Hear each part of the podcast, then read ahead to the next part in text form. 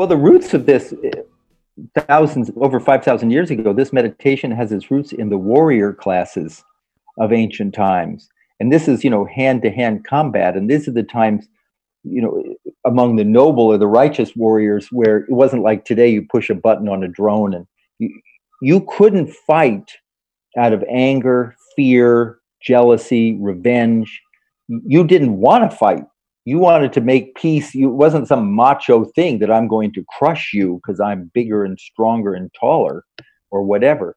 And so we're all warriors. A father or a mother is a warrior meaning that you are going to bat for your children. You're going to bat for your family. You believe in your family. And the warriors at least where the tradition of meditation this meditation comes from was a righteous profession. And all of us in that sense when we get up in the morning and we have to go to work and we or we have to go to school and there's tremendous odds against us. And if we have anger revenge jealousy fear any of those things we lose. We lose the battle. But if we're smart we're calm inside we're peace loving but we've got a boatload of energy and focus and we if we need to strike we can strike but we don't strike out not out of fear or anger or fatigue but out of strat you know like well that's what's needed. There's ignorance here. We need to do something.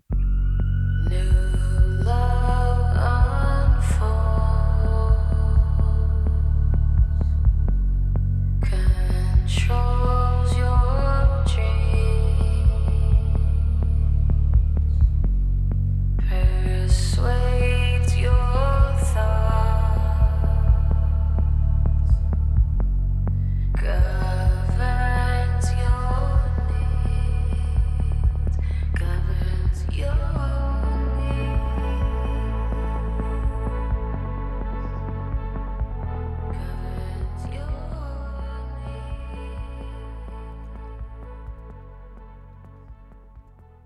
Well, good morning. At least it is where I am. Um, good, whatever time of day it is for you. Um, this is a today's participant is is Bob Roth, and he's an exquisite person, but a, um, a meditation teacher, and has been doing this for many years. And uh, he's living it. I mean, this is uh, it's not uh, the the way he lives his life is is not just as a meditation teacher. He's an activist, and uh, I, I I before I had the conversation that you're about to listen to, I read his his new book, Strength in Stillness, and not only is it a good reminder um, about all the incredible benefits of meditation. Um, it's a it's a good resource to find some pretty concrete evidence why it's so important and valuable for us to be um, paying attention to nature. Uh, that that may seem kind of weird, but um, you know, nature has a way of uh, to be economical. It has a way of rewarding us when we're in harmony with nature and with our nature. And there seems to be something about meditation that does that because uh, you'll hear it in the conversation, but if you read the book or if you look at anybody's research on meditation, it is radical. Um, from the from states of contentment and happiness, um, kind of subjective subjective reports from people who begin meditating, myself included, to these really massive shifts on the collective level when groups start meditating. Um, so let's see. I want to. I want to start. Uh, I guess usually I read the bio last, but I want to. I want to start with Bob's bio and then uh, give a little bit more information on him, and then uh, do a couple of notes, and then we'll get started. Bob Roth is one of the most experienced and sought after meditation leaders in America. Over the past 45 years, Bob has taught transcendental meditation to many thousands of people and is the author of the authoritative book on the subject entitled Strength in Stillness The Power of Transcendental Meditation, which was published in February of 2018 by Simon & Schuster. Bob currently serves as the CEO of the David Lynch Foundation, a 501c3 charity which has brought meditation to over 500,000 inner city youth in underserved schools in 35 countries to veterans and their families who suffer from post traumatic stress, and women and children who are survivors of domestic violence. Bob also directs the Center for Leadership Performance, another nonprofit which is bringing meditation to Fortune 100 companies, government organizations, and nonprofit charities. Bob is the host of the SiriusXM radio show Success Without Stress and has spoken about meditation to industry leaders at such gatherings as Google Zeitgeist, Aspen Ideas Festival, Aspen Brain Conference, Wisdom 2.0, and Summit. When I met Bob, I, I started doing research about what he was up to. I've been um, I've been meditating for years, and I hadn't stumbled into transcendental meditation. But meeting him, he became my teacher in TM, and uh,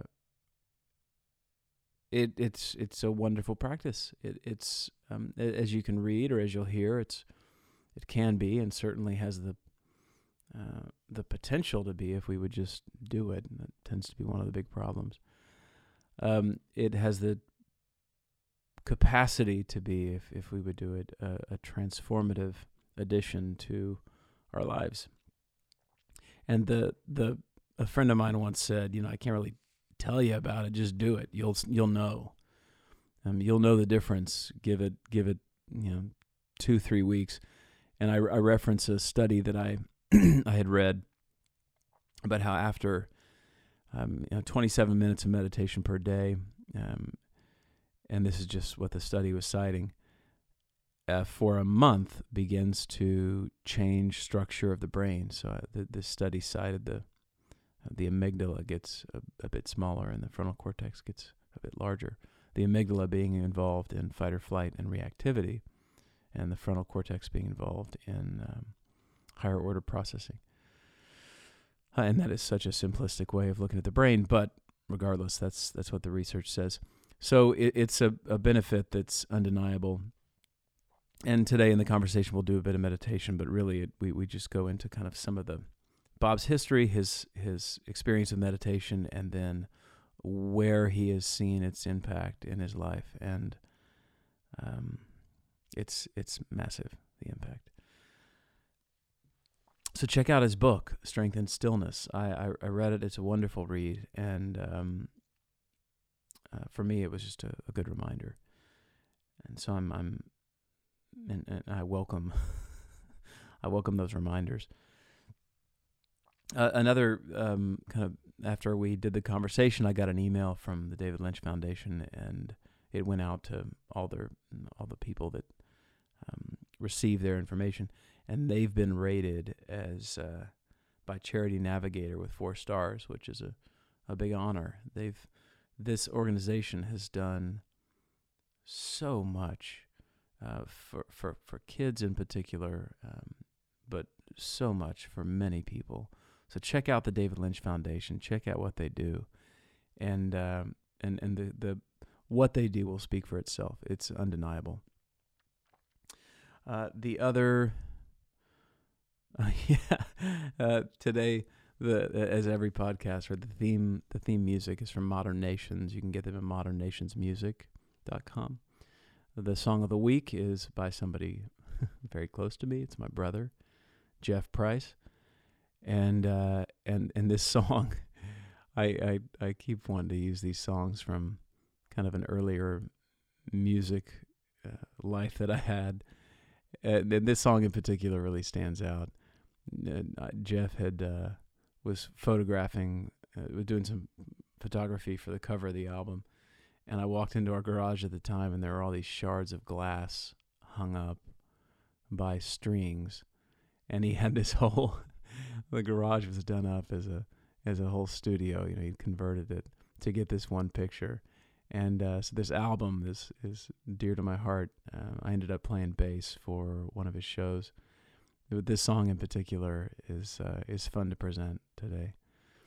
Um, and I, I left a, a link for um, in the, the, the notes, the show notes. You can check a link for the iTunes um, link for him. Um, okay, what else? Uh, oh, the the David Lynch Foundation. Get them at David Lynch, D A V I D L Y N C H Foundation, F O U N D A T I O N dot org. Uh, and then any information on this podcast is at thesacredspeaks.com. It's searchable on uh, Twitter, Facebook, Instagram. Yeah, I think that's it. Oh, the other, the other thing is, you know, you do things like this and this podcast, and you're helped by, helped and supported by all kinds of people. And as as as small as it may seem, I had a dear friend of mine when I was in Colorado the past few weeks. Um, my my friend Tim White helped me immensely. He uh, he helped provide a piece of equipment that I needed in order to uh, to record this this podcast in a comfortable way. So uh, it just so happens he's uh, got a real um, he's he's a very creative fella, and he is. I want to I want to let you know about him. TimWhiteStudio.com. T I M W H I T E S T U D I O.com. I've got one of his pieces of artwork. Uh, he's a he's a very talented person, and uh, I'm I'm actually looking at one of his pieces of artwork in my office right now. Um, so I want to kind of tip the hat to Tim, and and uh, y- you'll be you'll be pleased, I imagine, with you check out the website. Uh, okay. Anything else? I don't think so. This is um, this conversation coming to you is is fun. It's enriching. I, I get to know Bob in a new way. Um, it's been about, gosh, seven years since I've known Bob, and uh, I've always been humbled and grateful for his um, his teaching, for his friendship, and uh, for who he is and what he does for people. I'm I, I I in my life, I work as a child advocate, and so anybody who's giving of their time and their their energy to help children, um, I have a, sp- a, special place in my heart. I guess another thing is uh, through the conversation, I need to out myself. Um, Bob's a dapper fella, and uh, it's it's true. The first time I met him. He's you know this well dressed guy and uh, not not typical of the of the uh, of the uh, not the image of the typical meditation teacher. And we we kind of give mala beads a hard time. Um, but if I'm if I'm being authentic, I I need, I need to be honest here. I'm literally sitting about two feet from a um, uh, some some beads that are dear to my heart. So, and just in the spirit of authenticity, um, know that we're we're making a few jokes, but I'm uh, I'm I may actually lean a little heavier into the um, uh, that uh, that more typical um, image. So it gives me great pleasure to bring you this conversation, and to introduce you to Bob Roth. For those of you who don't know him, for those of you who do, already know how uh, how great he is.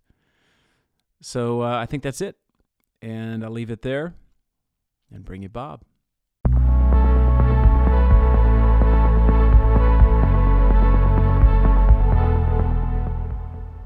Let me just sit for one second. I'll do it with you.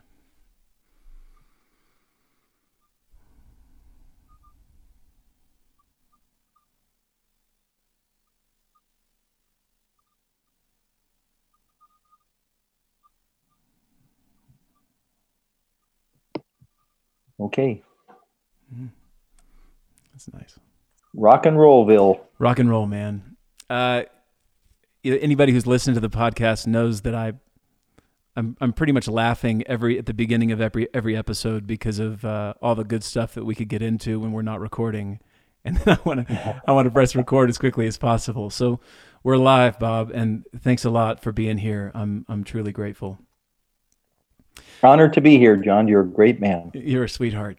Um, so as I was saying earlier, I read your book, and it's it's been a really nice it's been nice to kind of catch up with you through those words. And I, I, when I think about our conversation today, how to set this up, I'd certainly want to get into the kind of nuts and bolts of you know what you what you did a lot in the book was talking about how this even works, how your process works when you teach. Um, there there's some of the place setting I also think is necessary around your story and what got you into this because really you lead the way, my I will-. You lead the way. I will. Okay, good. Well, and I, I'd also I'm like, here to serve. I'm I'd- here to serve. I'd like to reserve a little bit of time to do what we just did. Would Would you mind maybe midway or uh, maybe at the end of the conversation if we do a bit of a meditation? Fine. Okay, good. Great.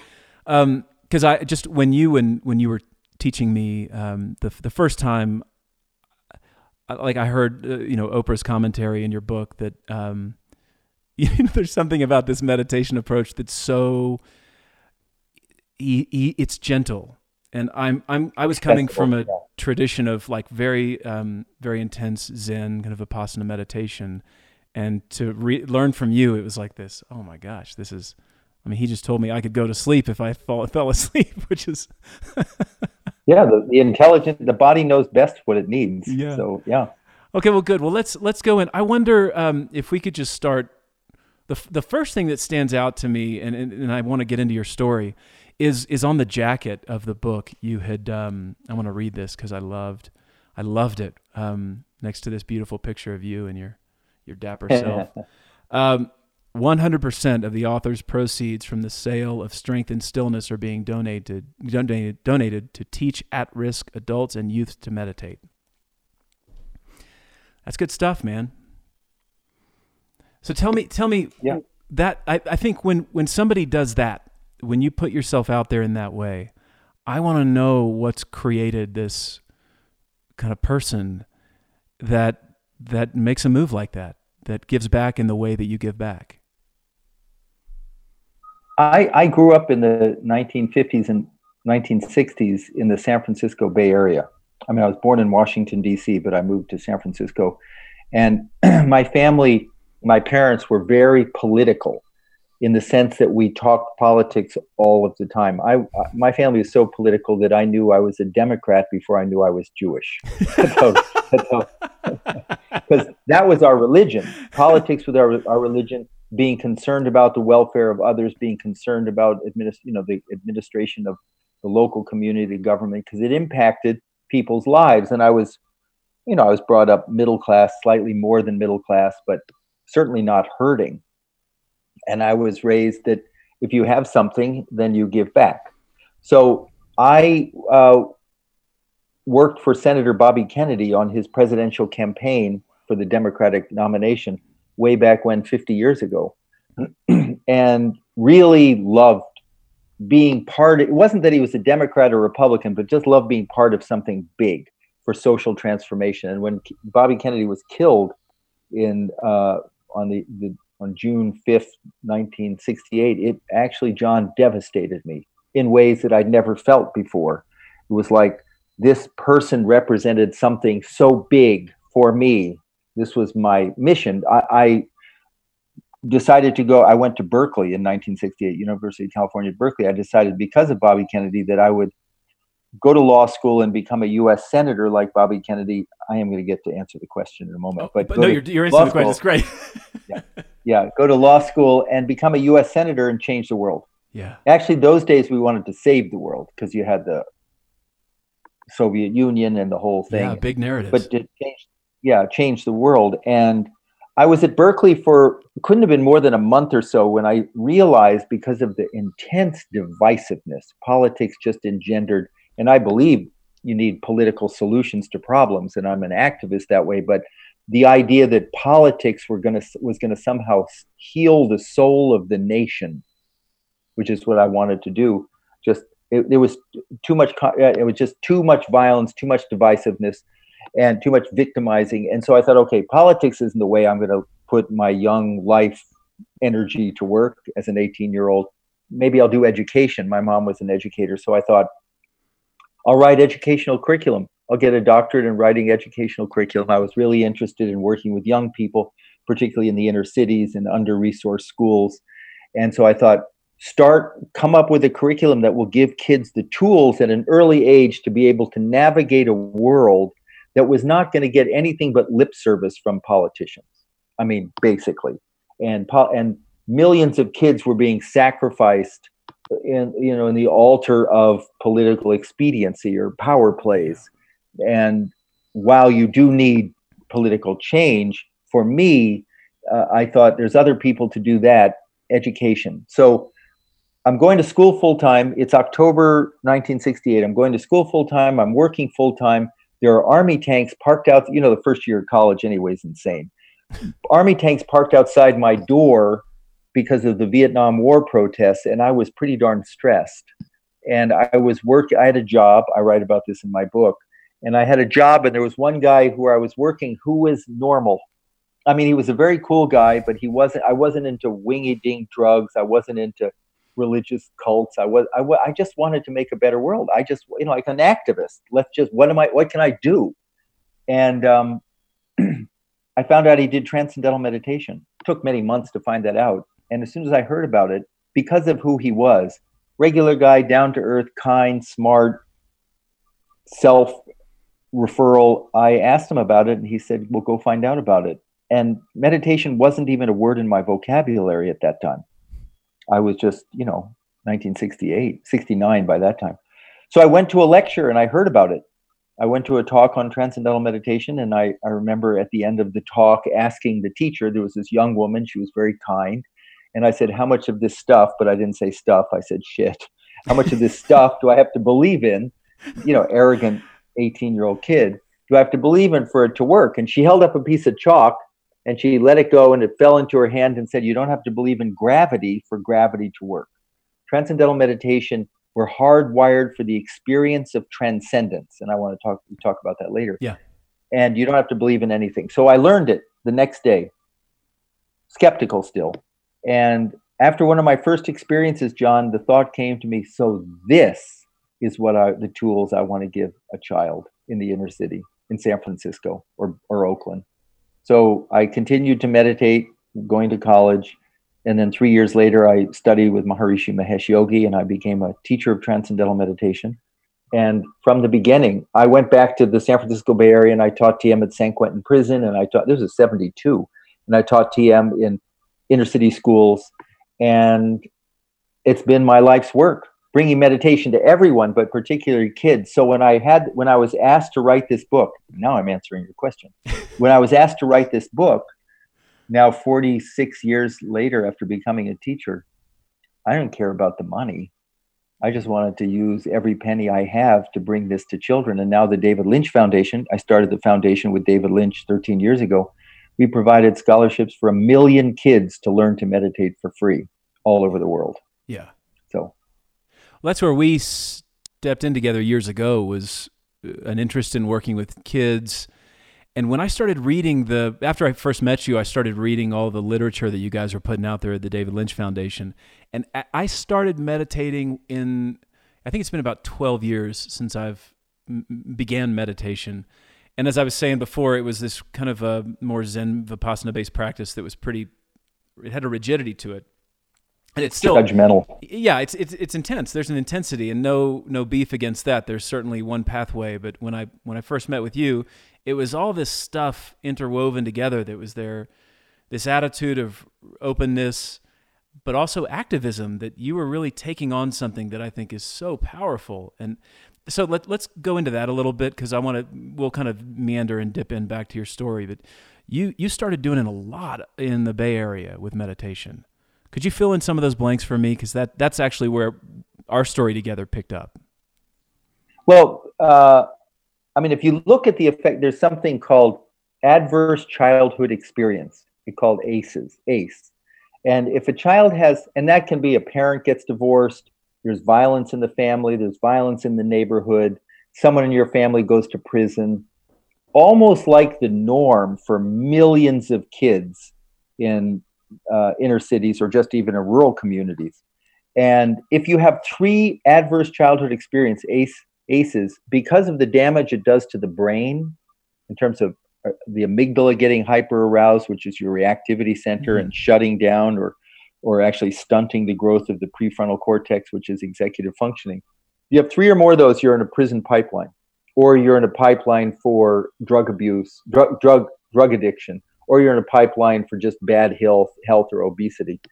And you really see that in the major cities, kids going to schools in the underserved schools in the major cities. So San Francisco, about 10 years ago, myself and a fellow named Laurent Valosek began offering it to the schools in San Francisco with um, the superintendent of those schools in full support. And we taught 5,000 kids to meditate, transcendental meditation. And they began and ended each school day with 10 or 15 minutes of meditation. And the transformation in what were the lowest performing schools in the district became among, not the highest, but among the highest performing schools within a year or two. And graduation rates went up, expansion, expulsion and suspension rates went way down. And you know, the other thing that was interesting, the students reported something that we've forgotten about in education. They said they were happier.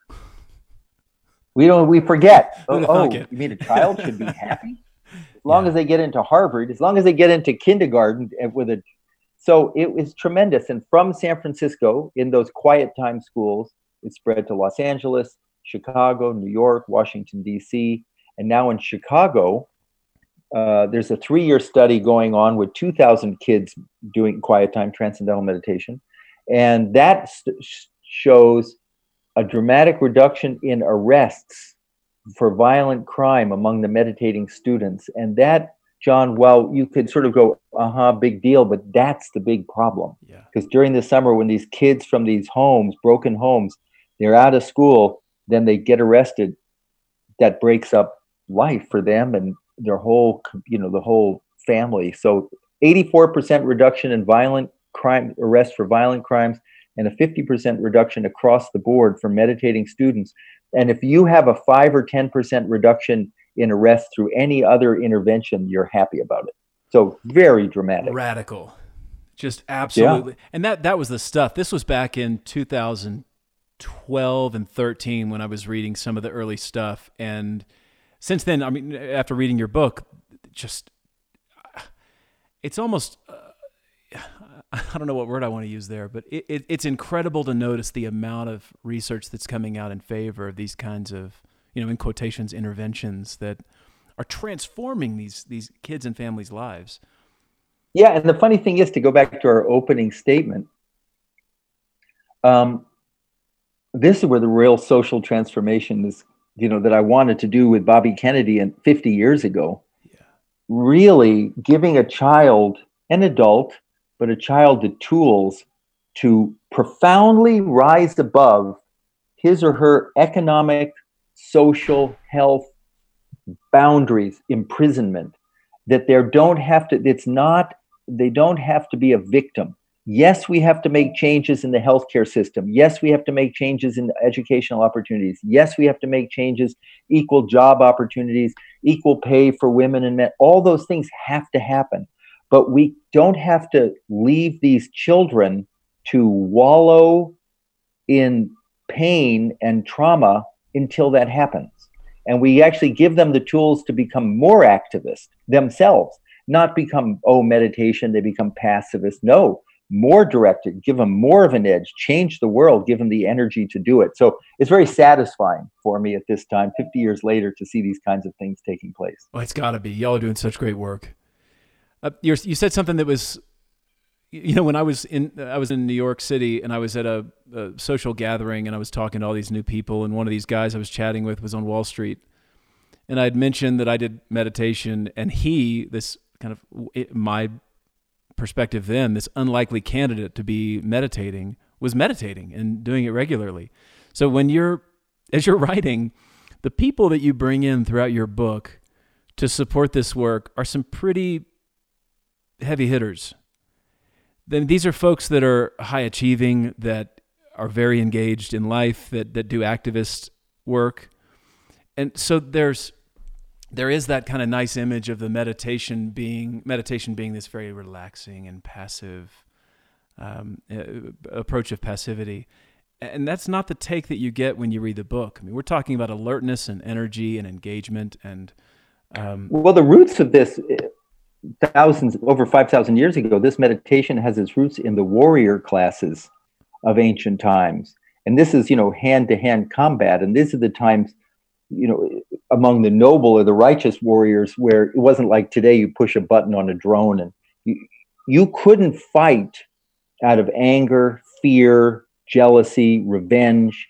You didn't want to fight you wanted to make peace you, it wasn't some macho thing that i'm going to crush you because i'm bigger and stronger and taller or whatever and so we're all warriors. Uh, a father or a mother is a warrior, meaning that you are going to bat for your children. You're going to bat for your family. You believe in your family.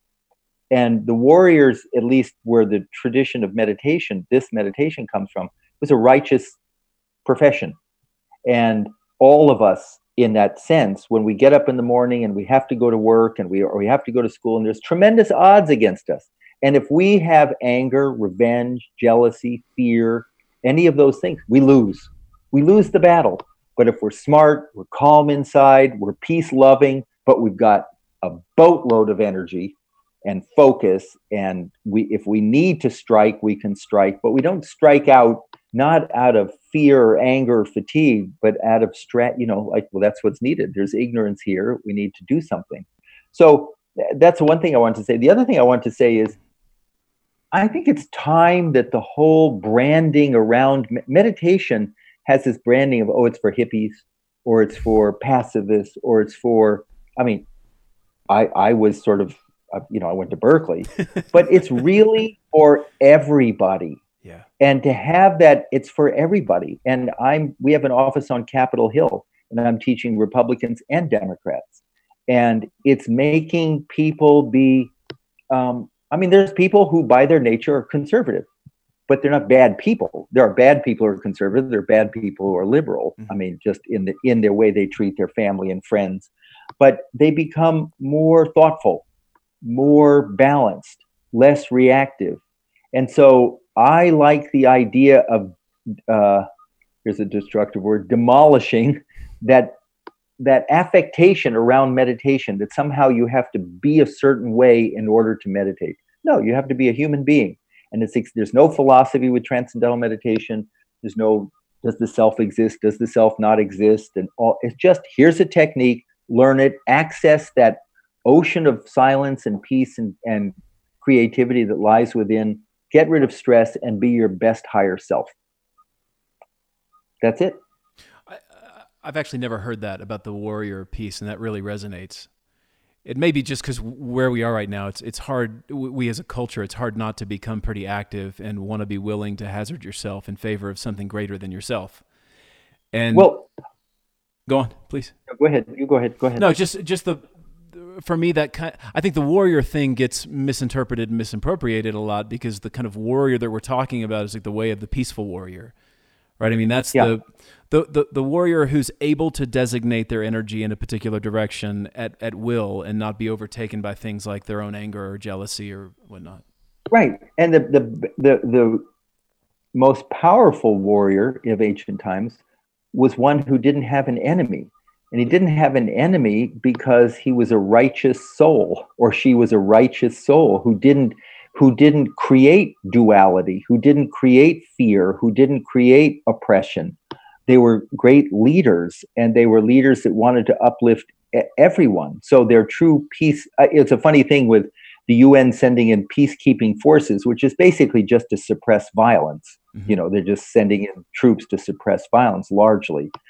But in the ancient times, the idea was that if you had enough people meditating in a village or meditating in a country, the influence of their meditation, and I'm not talking about praying, but the, the calming influence of their and the enlivening influence of their meditation actually reduced the violence and the stress in the whole of society. So the military leaders, military people, just by who they were, maintained a peaceful environment in the world, in, in their community. So it's a different environment. But I just go back to that point. We're all, when you get up in the morning, someone listening to this thing, if you don't think of the warrior as someone who's killing somebody, but someone who stands up for what they believe in and is focused on what they believe in and is not a victim and finds a way to be successful without damaging or hurting other people that is the you know ancient definition of a warrior and i just want to go back to this one point about the branding um, mm-hmm. i'll name drop here for a moment i mean i teach tens of thousands and thousands of inner city school kids but sometimes i get invited as you know to, to teach well-known celebrity type actors sure so i got a phone call from tom hanks that he wanted to learn to meditate so I said, okay. I went over to his house and I was just dressed, you know, I had jeans and a sport coat on and shirt. And he opened the door and he was shocked. and I said, well, what's that all about? He said, well, I expected you to be wearing yoga pants and have a man bun. and I said, I said, these are my well, Prada if shoes. If I was a, yeah, no, yeah, but this like, I'm going to, I'm to have this look. You yeah. know, a meditation yeah. teacher has a look. And I said, Well, if your cardiologist was coming over to your house, you wouldn't think that. And I really think that we need to just take away the boundaries of what a meditation teacher looks like. Like, yeah. who eats organic these days? Everybody. It's not just people like I was, you know. Anyway, you got the point. I'll stop talking. You ask another question. No, it's it's a it's a good point you're talking about because your influence I think the thing that I'd like to pull out there is your your point about how you teach all these inner city kids how to meditate, but then and also you're serving a a, a different population altogether, and so that, that's what I meant. This reach that you've got, it it's it kind of knows no boundaries. You know, this tool is something that you don't you can just take it with you. You can meditate yeah. at a stoplight in you know. Uh, uh, probably not there. Maybe a bad place to do it, but you can meditate certainly waiting in a waiting room or in your house in a red. Uh, that's it's like it's like soccer. You know, like the world plays soccer because it doesn't cost all that much money to get a ball and then put up a couple of pins and kick the ball between yeah. it. So it's accessible to everybody. But it, it's yeah. a, it's a and, tough road to hoe here. I mean that. Well, the interesting thing is, just from the standpoint we're talking about um, I I went several years ago. I went to my 40th high school reunion, and there were people that I was at my high school with who were really activists, political activists. They were really into it at that time. You know, Bay Area, 1967, 68. And I saw them, and I was so sad because they were all beat up. They were all defeated. They'd given up because the the um, losses or the failures or the lack of you know had just gotten to them so they either started taking drugs or alcohol or they just went and made mm-hmm. a ton of money gave up on that and they would just look like beaten people and i think what's ha- allowed me to do what i do for so long is the meditation gives me the resilience to be an activist and not just for a day or a week a month or a year or five years but for now almost 50 years and feel better and more energetic today than i did even 50 years ago and I count that to meditation, to transcendental meditation. I think it gives you the energy and the resilience to be the to do the to do the work you need to do in the world to change the world. Well, anybody who knows you, Bob, knows that your uh, your energy and presence is evidence enough of how the, of how this you know, quote works. so, um, you, you, I don't the, the little thing that's kind of has has has emerged out here that I didn't anticipate was you talking about kind of the origin of this kind of meditation thousands of years old and it's always been a joke that we kind of quote westerners now that we can validate sci- scientifically that meditation works it's like we're we're proving what's been proved by experience for thousands of years and so what what kind of things have big have, news it's important to eat fruits and vegetables big news Science proves it. Yeah. I like I like uh, I, I heard at some point Michael Pollan say something like, uh, "Yeah, here I'll sum up diet for you. Eat um, eat real food, uh, just a, just enough, small bits, mainly vegetables and fruit, and maybe we can add to that and spend about twenty to forty minutes in silence every day with yourself, and that that may be the Yeah. equation to a pretty damn good life. and I think that that it's just balance. And I think it's so important for parents to do it who have children because they send an example, a model to their children that, oh, mommy or daddy interrupts this crazy world of all these demands to go off for 20 minutes and be quiet and and become not just quiet and do nothing but really access that power that lies within so that they're kinder, better mommy and daddies, but more effective at what they do and are happier around the kids. And kids growing up with that, I teach a lot of people these days in their 20s and 30s who say, you know, my parents meditated growing up and I thought it was just completely weird. But now I understand what they're doing and it's not a foreign idea to them. That's what makes it. Uh, my son, when he was, I mean, he must have been like a year and a half or two years old. I was meditating, and he climbed up into my lap. And at first, I felt kind of bothered. You know, he was kind of messing with my my my present time. And then I thought, well, oh my gosh, this is just like what happens in my mind. I get distracted. So let me move him into my meditation. And he sat there. I mean, like this two year old for like five minutes. Wow. It was awesome. But my, you know, where I showed you earlier, here we sit. I'm, I'm, I know you're in New York. I'm at the base of a mountain in Colorado. Actually, I'm in the Hamptons right now, so oh I yeah, got no the Hamptons. Okay, you're you're good. You got some good beach.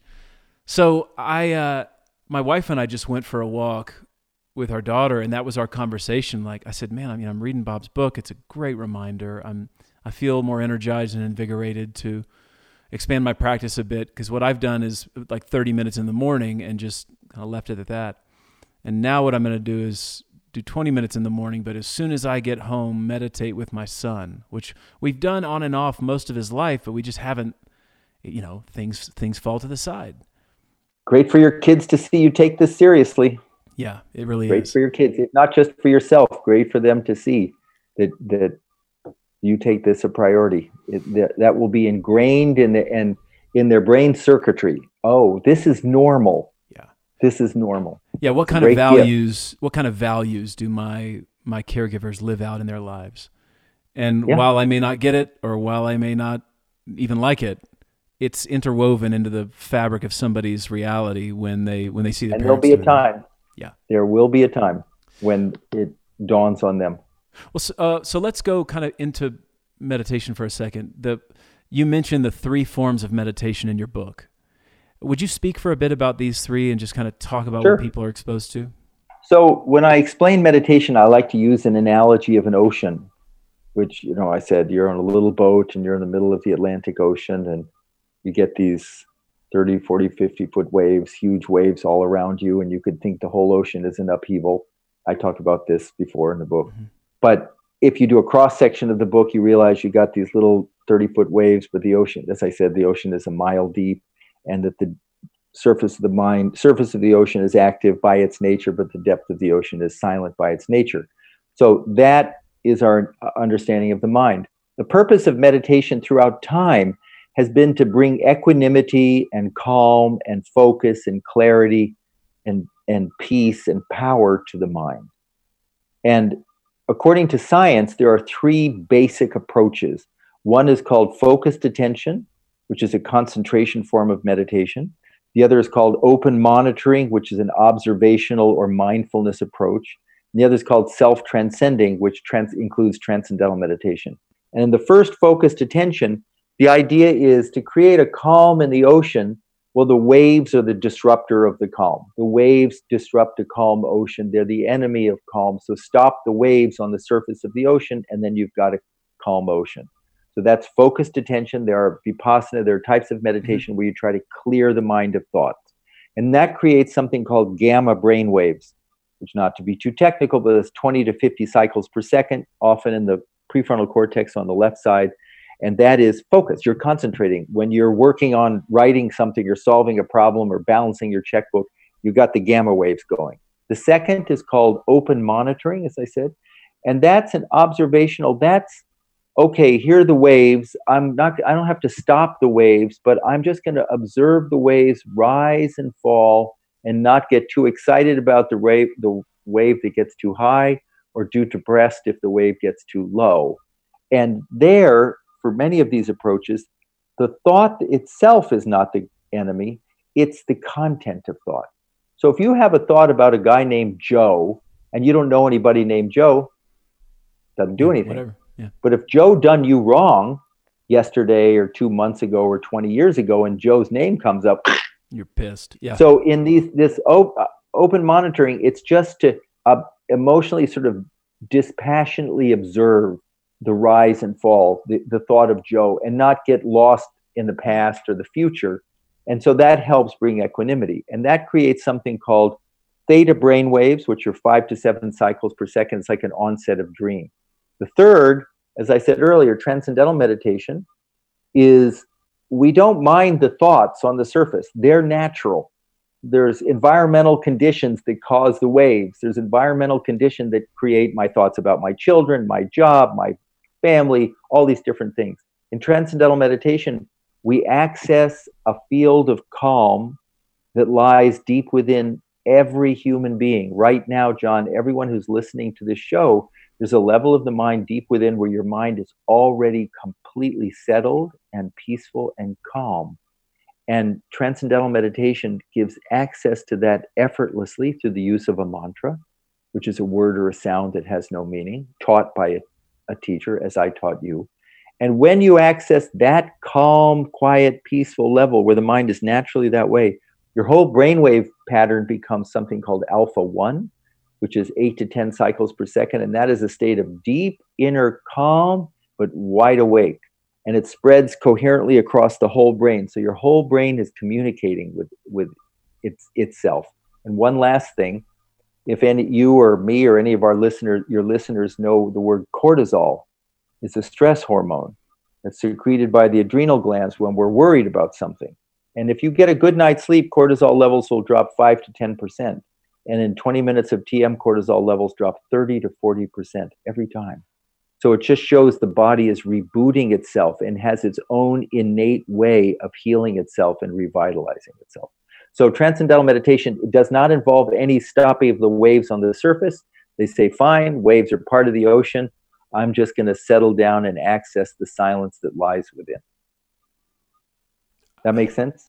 It makes perfect sense, but it, it's just, and I know it personally.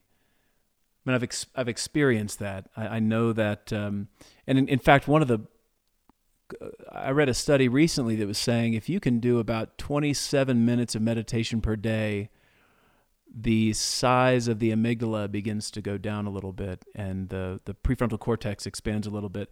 And I, I actually lead a retreat with a friend of mine who's a neuroscientist, and she was like, I don't know if that's true. Find me the study. And I did. I you know, found it, and it was. Uh, it seems to be. It has. There, there are very concrete changes. No, Oh yeah. I mean, even with this whole, there's a whole thing that's interesting about. Can we talk about creativity in the brain for a second? Please. That's Okay. a favorite So they used to think about creativity. They used to think about creativity that there was a region of the brain. Oh, you're a right hemisphere person, so you're the creative, abstract thinker. Oh, you're a left hemisphere person. You're the the right hemisphere is the artist. The left hemisphere is the scientist, the Yeah, mathematician, focus. Sure. Well, it turns out that that's not true. Turns out that the two re- it's it, creativity doesn't lie in a region a region of the brain. It lies in networks, Right. and that means connect connectivity, cir- brain circuit, brain brain circuits between different parts of the brain. And the what's involved in creativity? One part is called the prefrontal cortex. That's the attention network. Mhm. That's executive functioning. That's is it putting pen to paper, writing the thing down, making it happen. The other part of the brain is called the default mode network. That's a connection to all parts of the brain, also called the imagination network. And during that process, that's where you're brainstorming, John. That's where you're your blue sky. That's where you're sort of saying, talking to your wife and say, okay, let's envision where do we want to be in five years? No editing, no critic, just let's just blue sky here. And that is and that happens that gets awakened when you're taking a hot shower sometimes hmm or when you're going for a walk or you know going on vacation. The, the default mode network the imagination nation network awakens. Stress shuts down both. Too much stress shuts down the executive functioning. You can't think clearly in any no good judgment no planning stress also shuts down or suppresses the default mode network. Now your imagination you're not thinking creatively.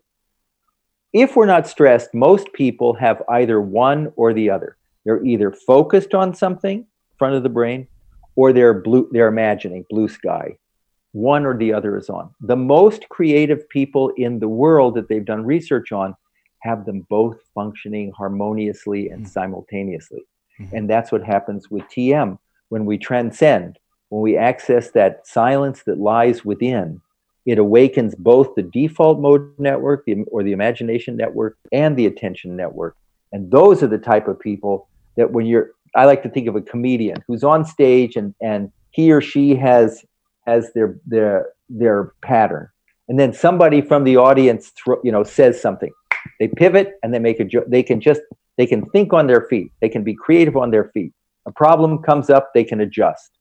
And that's another thing that that transcendental meditation does. Mindfulness meditation because it's more of a concentration form actually shuts down the default mode network. So it it stops it. It it does awaken the frontal lobe but it stops that because you're concentrating. You're not you're not blue sky. Whereas you know with tm it's an effortless practice and your mind can sort of go where it goes. Bob, you're speaking like a neuroscientist. You've uh, and I know from well i wrote a book I, yeah, I read a lot of. I know from Yeah. the book, like you've uh, you've interacted with a bunch of. of was that people. too abstract was that too too no, much no, no, no. I wanted. To, I, I say that because I want to go deeper into that. Because Yeah, that's good. that's, that's one thing that I've really enjoyed about your work is that you. Speaking of the both and, you know, I, and I think that's one thread that's running through our conversation is that you know uh, the dressed in orange turban uh, mala bead guy and the kind of hardcore laboratory science guy. You smash those together, and you've got a lot of what you, the David Lynch Foundation has been doing regarding transcendental meditation is it's it is connected with compassion and connection and children's sense of well-being and possibility but there's also real really concrete evidence to support uh, what you've been doing. And a couple of names come to mind. They're, they're not the, the that you referenced in the book. These mds and uh, phds who've been kind of riding along this path for many years. Please go into as much of that as you want to because i love that stuff. Well, one thing I want to I want to add here that I think is is interesting is that I th- also think there's been a lot of siloing. Oh, I do vipassana, so I don't do this, or I do mindfulness, so I don't do TM, as if they're mutually exclusive. And I think siloing is never good. Yeah. I think you can go deep. You don't want to jump around, but you can go deep in a path. I've been practicing TM for almost 50 years, 20 minutes twice a day. But there are mindful practices, body scans, things like that, that mm-hmm. I've learned along the way that come in handy in the middle of the day. And so, in a they call feeling the body or something in in your toolbox, there are many tools. So if a person's listening to this and saying, "Oh, this guy thinks TM is the only way," I don't think TM is the only way. I think it's a very powerful tool, perhaps the most effective for transcending, for experiencing that silence that lies within. But if there's two o'clock in the afternoon and things are getting tense, or maybe you have an exam at school, or you get your you have a lot of roughness at work, boy, to be able to do some body feeling or some body scan to calm you down or a breathing thing, we need everything we can do. I just recommend that it be evidence based, and not just be sort of casual and somebody somebody who knows somebody who knows somebody who's got a shingle out and is trying to make some money Yeah. off of the meditation fad that is genuine. But I, I really think if there's proof that it works, people should explore it. that may be one of the secrets because you you are a both and guy you know yes the- and I'm a yes and. Yeah. It's not an either or, it's a yes and. Yeah, and that that may be why so many people have been attractive attracted to you know not only what you're talking about but who you are. I mean, you're you're a, you're pretty you're you're definitely a good uh, leader in that in this movement. You know, as somebody Well, who's just- not wearing Yeah. the beads and doing all that stuff. It's just not necessary. Mm-hmm. That that beads and even Maharishi, he said, I mean, when he began, he was a physicist in India. Maharishi Mahesh Yogi is the one who brought TM to the world in the late 50s. And he was a physicist in India before he had a chance to study with his teacher, Gurudev, and he studied for 13 years. And then he started traveling around India, and people hated him. He was a radical. He said, No, no, no, meditation's for everybody. It's not just for the people wearing the orange robes, and it's not just after you've been a celibate monk for 10 years, and then maybe we'll teach you the first stages of meditation. And it's not untouchables can't learn. No, it's every human being's birthright. And not only, it's not difficult.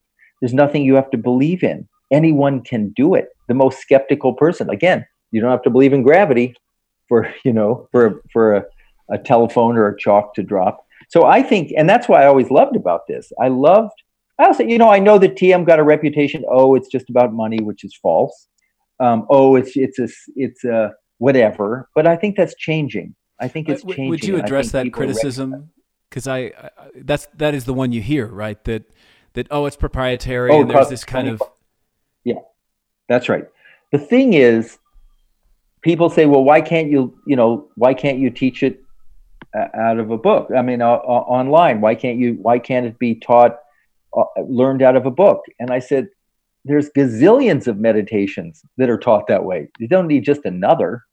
Transcendental meditation to actually transcend, in that analogy of the ocean, to actually access that silence that lies within effortlessly has always utilized for thousands of years. You have your own teacher. And I'm your teacher for life. Yeah. Anytime you ever have any question about anything, I stop anything. I'm your teacher. And that's the way it has always been. So the idea of having a mentor or a coach or a teacher, you know, we want our child to learn how to swim, you have a teacher. You want your child or you want to learn how to play violin or something, you have a teacher. Do better in math, you have a teacher. So the tradition of a teacher's there. So transcendental meditation is taught one to one with a teacher. In order to support, in order for the teacher to support himself or herself, then a course fee is asked at the time of instruction if the person can afford it. If they can't afford it, just like schools, there's grants, loans, scholarships, and if a person has no money, then they talk to the David Lynch Foundation and they can apply for it to be for free. You learned for free. Yeah. So so the so the thing is is it it's there the money is asked to help support the organization, but it's not as an obstacle to learning. It's to sustain it so that your teacher is available to you for the rest of your life. And proprietary just means there's a lot of people who will, well, you know, this, they'll rip off anything. They'll say, oh, I'm teaching transcendental meditation, or I'm teaching mindfulness, or I'm teaching vipassana. And people go to them with very genuine needs. I can't sleep. I've got an ulcer. I've, you know, I'm concerned about my child and I'm coming to learn vipassana or I'm coming to learn transcendental meditation and it's taught by a phony. Well, time is wasted. Maybe that person now thinks meditation doesn't work and then they go to taking a bunch of drugs. So proprietary just means we're safeguarding the effectiveness of the technique. I, I relate with this criticism, at least as a psychotherapist, a lot because there are oftentimes when people will say, "Ah, you don't really care. You're just doing this because I'm paying you." And there's a the thing that I that I have learned is that, and a friend of mine actually passed this along to me. I liked it so much. He said, "Look, you pay me for my time, not my learning, all all the things that I've invested in, not my consideration, not my compassion, not my interest, not my genuine curiosity about who you are and what you what you're about." But certainly, you pay me for my time because we've got to be in the Yeah. world, and part of being in the world is making money. And all those things, there's no price they can put on your experience, your compassion, your kindness. It's priceless. But helping you pay your rent, helping you raise your children, Right. that you can, there's something that you can pay for. And the same with TM. There's no way you can put a price on TM if it does everything, transcendental meditation, if it does what it's said to do. But there is a price that can be paid. There's a, you just learn to meditate at a center, and this young person has a family and is trying to put them to school through school and take them on vacation and their profession is teaching meditation so i also think that's part of this getting rid of this I think, uh, an affected notion that somehow money is bad. Money's not bad for you. Right. Money actually enables you to be who you Yeah. are. Yeah. You know, it, it, it's only bad if a person has a weakness inside. But so hopefully, if you're a great psychotherapist like you, or if you're a great meditation teacher, money stays keeps in its own proportion. It doesn't take over your life. It enables you to live your life. Well, I think you you actually hit that right there.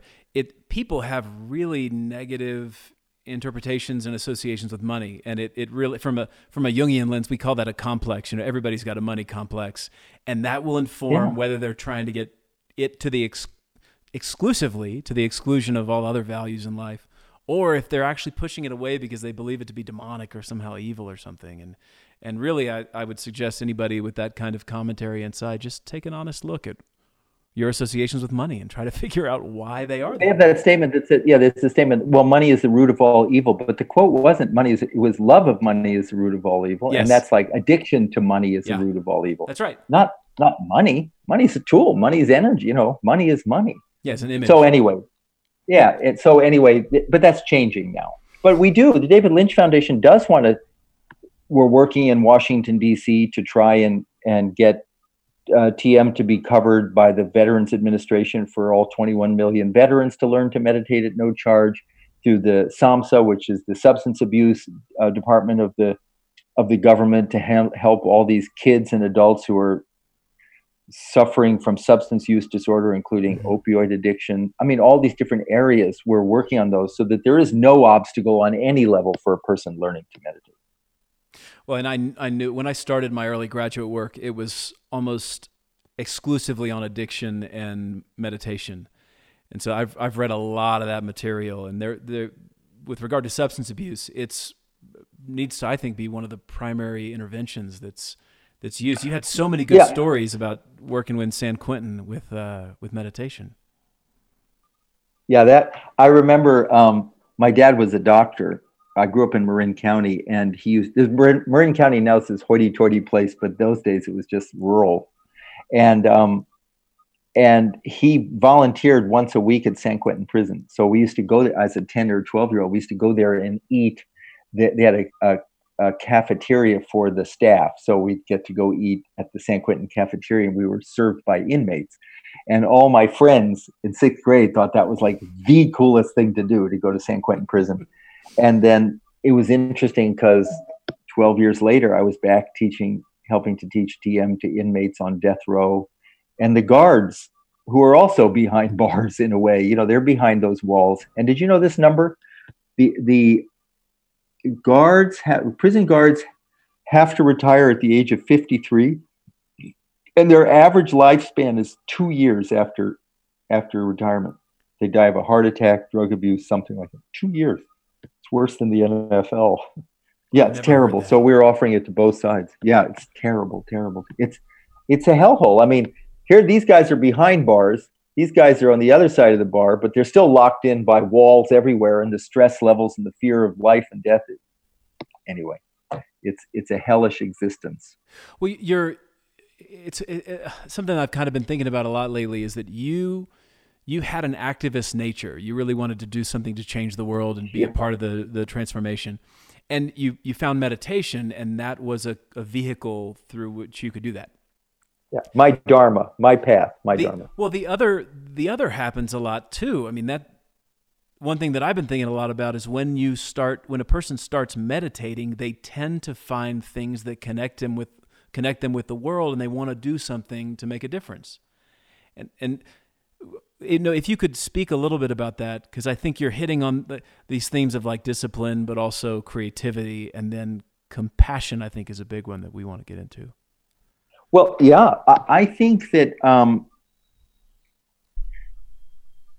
the word dharma, D H A D H A R M A, means that activity. Sanskrit word means that activity which you do that ener- I, that energizes you, that makes you feel more energetic at the end of the action than when you started. Whereas something that's not your dharma means you feel drained, depleted, Mm-hmm. weakened, less than. Now you can have a dharmic relationship, and if it's dharmic, that means in that relationship you feel stronger, fuller, wholer. You can have a relationship that makes you feel flattened and insecure and weak. Food can be dharmic. You can eat food that makes you feel healthy and good, that fresh food. You can have food that makes you feel dull and dead. To know what food you should eat, to know what relationships you want to be attracted to, requires the ability to hear your, we like to say, inner voice, Mhm. that quiet, deep side of you that tells you, gives you a sense of when something's right and when something's not right. And that has to be an internal experience. There's a, uh, a beautiful um, statement that I'm going to go on for just a moment here, but Please. one time Maharishi, Maharishi was asked by a reporter, what's the single most important quality a person needs to live a healthy, successful, happy, fulfilling life? And I thought happiness, compassion, love. And he said discernment, the ability to make the choice, the right choices. Because you make the right choice, isn't that great? It's great. you make the right choice and you eat that food, it makes you feel good. You make the wrong choice, you eat the wrong food. You make the right choice, you're in a relationship that's sustaining and evolutionary. You make the wrong choice and you're caught in this horrible whirlpool, cesspool. So that ability to make discernment, and that comes from, so that's one thing. Also in the Bhagavad, I'm almost done here. In the Bhagavad Gita, it talks about um, the resolute intellect and the see the intellect is what decides. The mind just thinks a million thoughts but your intellect says i'm going to do this and not that. Here's 10 choices of i'm at a buffet. Here's 10 types of foods i could eat. Six of them i know aren't good for me but doesn't matter i got to eat or whatever but and so there's 10 so i'm 10 choices and the intellect says that one. That's the one i want. And that intellect the, in the Bhagavad Gita, it says resolute intellect. It's described as a candle in a windless place, like a cave. The candle doesn't, the flame doesn't flicker. It knows I should not eat that. I should not, not even a doubt. I should not go there. I should not be around that person. It's not a difficult, it's just resolute. And so, this whole thing of clear thinking, and a good intuition. And and for that that's where meditation comes in not just handy necessary because it says you know yourself in meditation and then you do what you know to be right and you don't do what you know to be wrong. You want that for your kids. Your kids when they go to school they're going to be given all sorts of people they're going to come across kids all sorts of things. You want them to know you you you train them as best you can and you send them off and you hope they make the right choices. And so that I think is what the meditation does first and foremost. Then the quality of compassion, clear thinking. They describe in the ancient meditation texts an enlightened person is a person who has a cool mind and a warm heart. Mm. A cool mind and a warm heart. And that's a balanced human being. That's a fully developed person who just thinks coolly, clearly, knows what's right, and loves and compassionate towards all. Yeah, not That was a long out, answer. Not out. No, it was a perfect answer. Not outsourcing. Um, we tend to outsource a lot today. Um, you know, we, we because of accessibility, we can go very easily to the wherever you know where we're going to get our information, and we're really kind of disconnected from that as what we call inner voice. I think I think that's a discernment, man. That's a good. Isn't that good? that's great. Yeah, it's so great. It's I love so that. great. Another thing that Maharishi said was really great when he said, uh, it's completely different, but he said, see the job, do the job, stay out of the misery. yeah, I love that. Just, you know, there's just, there's just messiness everywhere. yeah. You have your Dharma, you know what you want to do, just see it, do it. Just don't get caught up in all the spider web of stickiness. You know, just do what's right.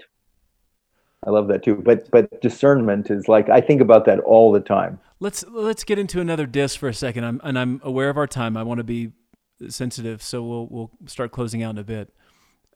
A related word is discipline. Could could you speak a little bit about that? Uh, how that's involved in your own practice, but what you've seen the struggles that people have in disciplining themselves to meditate? What are the roadblocks? It's not easy. I'm, I'm, it's not an easy thing. Um, it's really sort of. I think you have to. You have to. When it comes to 20 minutes twice a day, I, I was talking to someone. They said who was meditating regularly, and they said, "Well, there's 1,440 minutes in a day, and we're talking about 40, you know, out of 1,440 minutes." And another person I talked, these are just things. He said, I, I'll find the 40. And the first 20 minutes, he just gets up 20 minutes earlier. Yeah. And so no one even knows. Instead of getting out of bed at six, he gets out of bed at 540. And it's better than sleep. TM is better than sleep anyway, in terms of rest and rejuvenation. And then the afternoon meditation, what he does is he sets it in his schedule the night before. He looks at where he has a window anytime from noon until you know, ideally before dinner sometime. And he said, this one fellow said, when he tried to think of meditation as, and he was an investor, as time management for himself, he said he's horrible, just horrible at time management. But he said he looked at it as energy management. If I can invest 20 minutes at four o'clock in the afternoon, what is it going to do to the next six, seven hours that I'm with my friends, my family? What's it going to be for my night's sleep? How is it going to impact that? So it's actually like almost a 14 hour benefit from 20 minutes of meditating in the afternoon.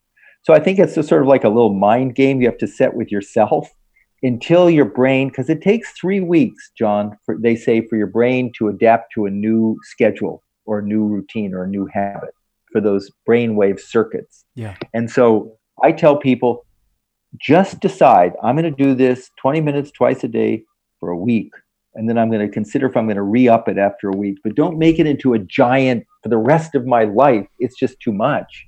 But just, I'm going to do this for 20 minutes twice a day for a week. No excuses. And then my fam, I let my family know ahead of time, I'm going to do it. And then after a week, I say, do I want to do that again? Do I want to do it for another week? Do it for another week.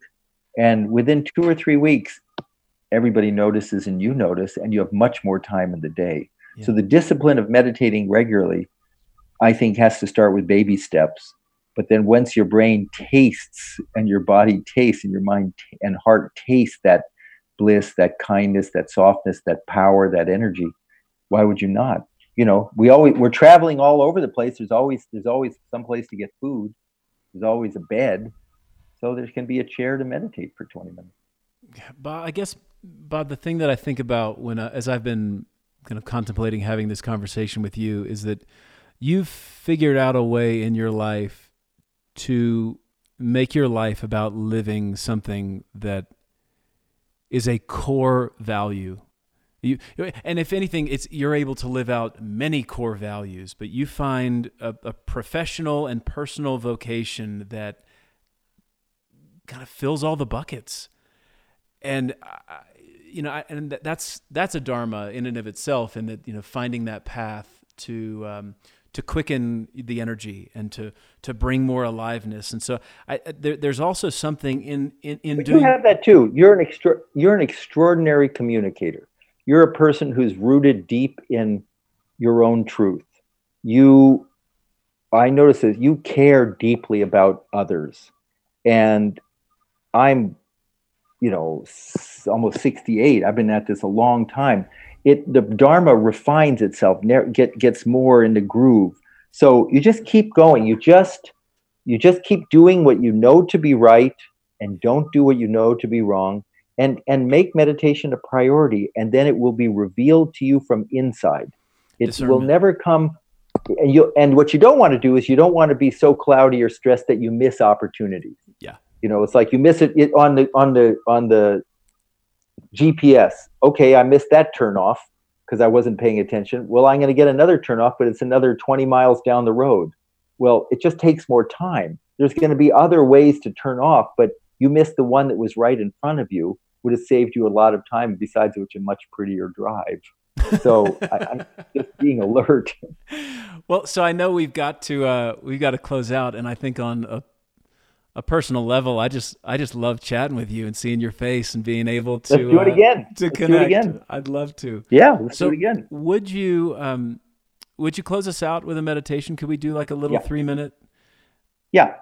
So in this, people have their own meditation practice. If you have a mantra and you do TM, then you know how to do that. If if you um, don't have that, the one thing that I would like to say is I'm not an advocate of trying to clear your mind of thoughts or focus your mind or concentrate on anything. I think that is tiring. I would rather you just sit quietly, eyes open or eyes closed. You can follow your breath if you want. Breathe in through your nostrils, out through your mouth, just softly. But final thing I'd say before we do that is but take meditation seriously. Take the advice of our friend John. You know, look seriously at, med- at a meditation practice. If it's transcendental meditation, fine. If it's something else, fine. If you're doing a technique and you're finding that you don't like it, or it's hard to do, or it's not producing results, then don't think that's all all meditations are like that. Keep looking. And if you have a question about TM, you can email me. I'm going to give you my email address. Personal. It's bob at davidlynchfoundation.org.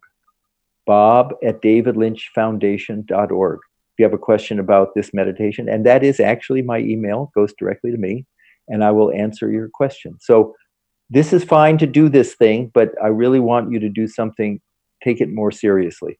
So let's we'll close the eyes and then wait about a half a minute and then just begin to just sit comfortably do your tm if you have that practice or do something but just easy easy easy for about three minutes.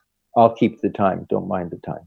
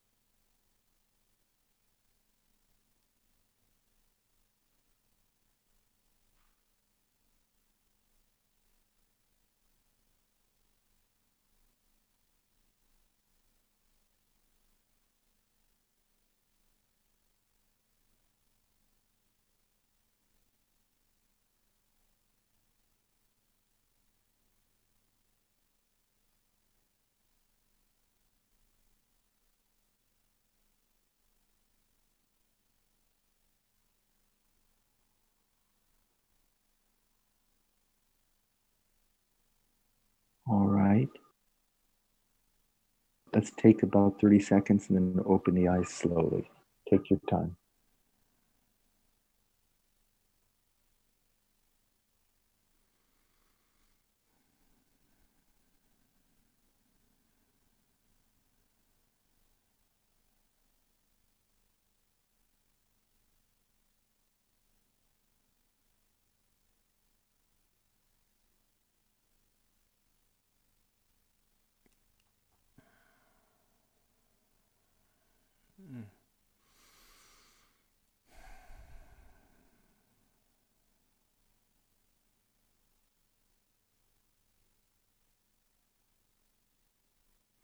Thank you, buddy boy. Oh, thank you, Bob. I'm really grateful that you're uh, you're a teacher and that you've taught me. Thanks for teaching me today. I'm really grateful you're doing all that you're doing. You're a a bright light in this world, and people who listen to your show are very fortunate. I mean that absolutely. As you know, I'm I'm well a very honest person. I don't exaggerate even in the slightest. I think you're one of the most exceptional people that I've ever taught, that I've ever known. Keep meditating and keep doing what you're doing. Thank you for having me. Thank you, Bob.